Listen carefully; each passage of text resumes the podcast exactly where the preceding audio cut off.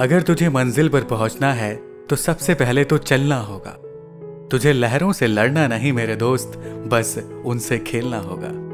नमस्कार, मेरा नाम है राम प्रकाश वर्मा और आप सुन रहे हैं स्टोरियो रामा दोस्तों, एक बार गंगा नदी अपने उफान पर थी।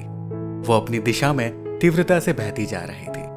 क्योंकि उसे अपने गंतव्य तक पहुँचना था, उसे आखिर सागर में जाकर मिल जाना था। उसी नदी के किनारे एक पीपल का पेड़ था।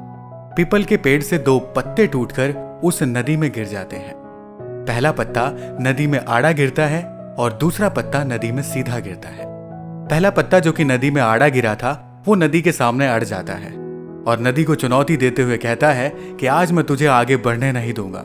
तू अपने जिस गंतव्य तक जाना चाहती है, मैं तुझे बिल्कुल भी वहाँ तक पहुँचने नहीं दूँगा। वो नदी को चुनौती देता है, मगर नदी इस बात से अनजान थी। उसे इस बात की बिल्कुल भी खबर नहीं थी कि कोई उसे चुनौती दे रहा है। आखिर उसे खबर हो भी क्यों? क्योंकि वो तो अपनी दिशा में मस्ती से बह रही थी। आखिर उसे सागर में जाकर मिल जाना था। वहीं दूसरा पत्ता, जो कि नदी में सीधा गिरा था। वो नदी की लहरों के साथ मस्ती से, खुशी से बहता हुआ आगे बढ़ रहा था। और वो भी नदी से एक बात कह रहा था। वो कह रहा था कि, चल नदी, आज मैं तुझे तेरे गंतव्य तक तेरे लक्ष्य तक, तेरी मंजिल तक तुझे पहुँचा कर रहूँगा।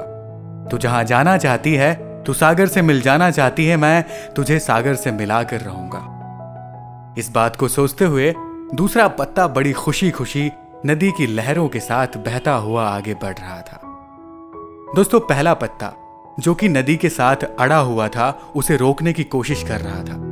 वो इस बात से अनजान था कि उसके रोकने से नदी कभी रुकने वाली नहीं है।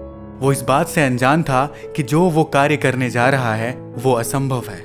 क्योंकि वो जिसे चुनौती दे रहा था, वो उसके वश का कार्य नहीं था, जिसकी वजह से उसे सिर्फ़ दुख मिलना था। रास्ते भर जब तक वो नदी के साथ चलता, तब तक सिर्फ़ वो दुखी होता।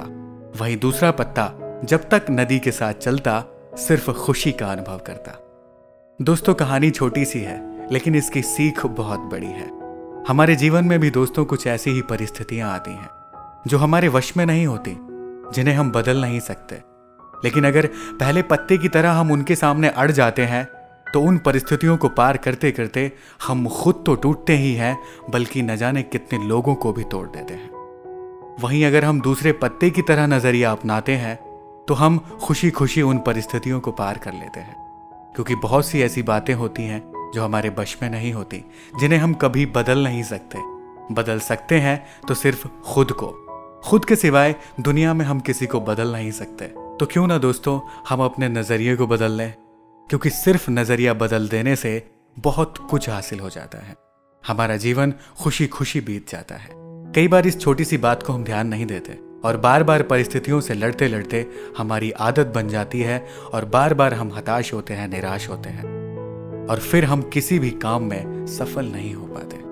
तो आशा है कि आज की कहानी से जो आपको शिक्षा मिली है, आप उसे अमल में ज़रूर लाएँगे और आप हमें कमेंट बॉक्स में लिखकर ज़रूर बताइएगा कि ये कहानी आपको कैसी लगी।